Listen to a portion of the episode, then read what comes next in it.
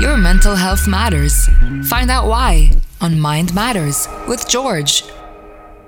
Hi, this is Dr. Josh Karam from IDRAAC, and welcome to Mind Matters. Today, I would like to talk about eating disorders.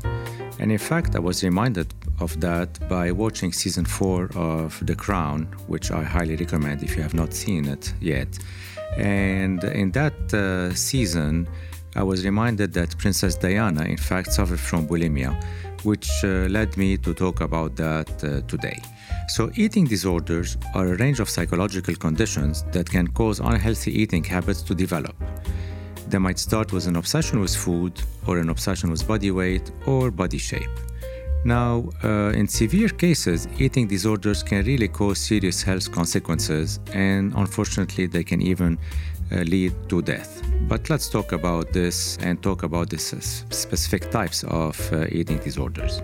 Before we do so, the most common uh, types, in fact, occur in uh, women and especially in young adolescents. So, even though they can occur in men and uh, women, but most frequently we see them being developed in uh, young women in their teenage years. And some statistics have, in fact, said that 13% of youth may experience at least one eating disorder by the age of 20. Now, what causes eating disorders? And there are several theories of uh, what causes uh, eating disorders, but one of them is genetics. And we know that from twin adoption studies, and that means that when you have twins, that once they are born, they are separated, and each twin is raised by a different family. And if we find that one twin has an eating disorder, the chance of the second twin that did not grow up in the same environment, the chance of him or her having an eating disorder is much higher than the general population. And that's how we know that eating disorders can be genetic by nature and it has nothing to do with the way that the child was raised. A second cause for eating disorders can be your personality. And now we know that some personality traits are more at risk of developing eating disorders.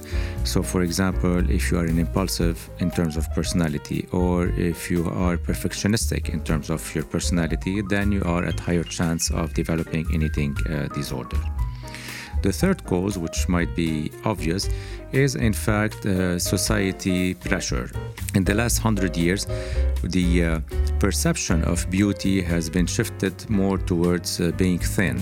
If you look at paintings, let's say from the Middle Ages or the Renaissance, you see that beauty and women, for example, were uh, overweight women. But in the last hundred years, that has shifted, and now beauty is considered uh, related to thinness. So the pressure that society is putting on us and the pressure that social media is putting on us, unfortunately, is pushing some people to develop eating disorders. And the last theory of why we develop an eating disorder probably has to do with the brain chemistry and the brain structure itself. So now we know that certain levels of uh, hormones, especially serotonin and dopamine, if these two hormones are not well secreted in our brain, we are at chance of developing an eating disorder. The eating disorders, I'm going to talk quickly about the most common ones. So I will talk about the five most common eating disorders that we have. And here I will start with the first one, which is anorexia nervosa. It generally develops during adolescence or young adulthood, and it tends to affect more women than men, as I mentioned earlier. Now, people with anorexia generally view themselves as overweight, even if they are dangerously underweight and they tend to constantly monitor their weight, avoid eating certain types of food, and severely restrict their calories. And in fact, these people they can also uh, engage in heavy, heavy uh, exercising in order to lose weight, in dieting and fasting. And the weight that they lose, you know, it can be to a degree where it becomes damaging to their body. And over time, individuals with anorexia nervosa may experience the uh, thinning of their bones and they start having fractures. Uh, they develop infertility, brittle hair, and uh, nails, and they start having a growth of a layer of fine hair all over their body. And if left untreated, really in the severe cases, it can result in heart failure, brain failure, or any other organ failure. Now, the second one, uh, or the second most common one, will be bulimia nervosa. And uh, like anorexia, bulimia tends to develop also during adolescence and early adulthoods, and also tends to affect women more than men. Now, people with bulimia frequently eat unusually large amount of food in a specific period of time, and we call that binging. And each binge eating usually continues until the person becomes painfully full. And during the binge, the person uh, feels that they do not have the control and they cannot control themselves in stopping, and they keep on eating, eating, eating until really they feel uh, extra full and it hurts, and that's why they are forced to stop. Now, once the, uh, they stop uh, or once they finish the uh, binge uh, behavior, they try to do things in order to compensate for that binge. And here, people will try to either force force themselves to vomit, or they fast, or they use laxatives or diuretics, and they and also engage in excessive exercising.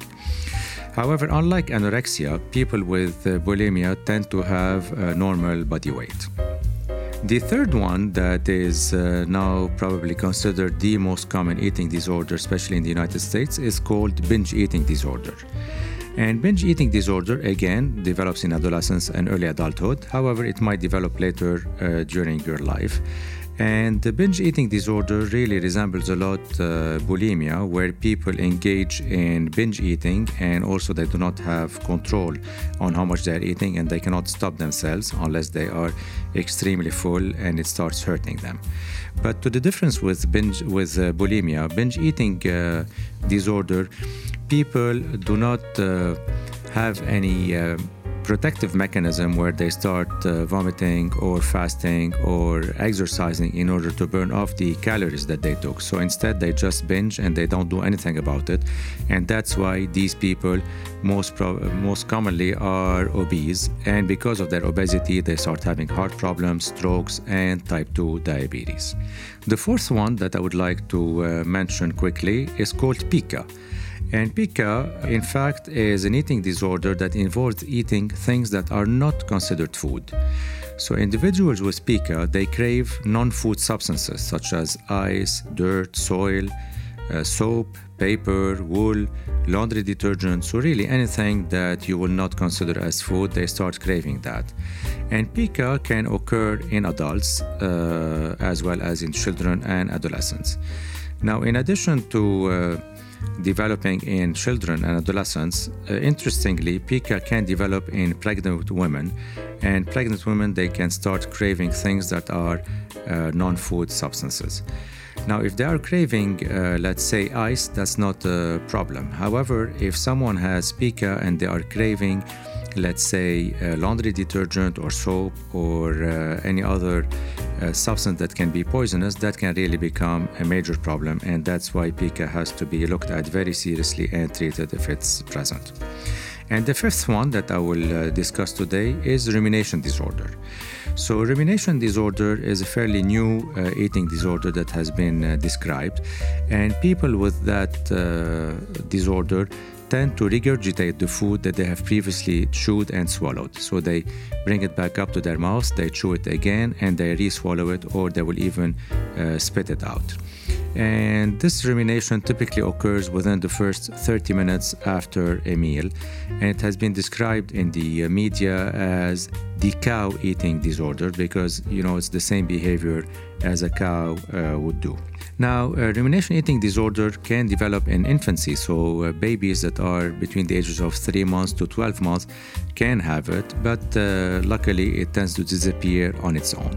Now, if it continues and a child is still having that, especially now if they are 3 years old, 4 years old, then it is important to seek psychological help because the, the child will have uh, weight loss and severe malnutrition if this is not treated. And if adults have it, uh, because they are ashamed of their behavior, they tend to eat on their own, so they will not eat in public, and also they will start restricting their food in order not to have this behavior. So that's why they can also lose weight and become uh, malnourished.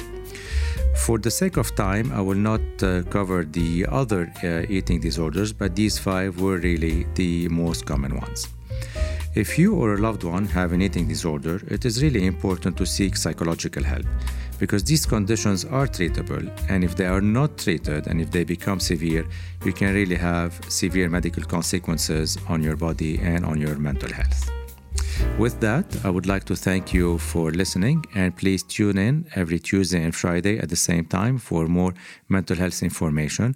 And always remember there is no health without mental health. That was Mind Matters with George.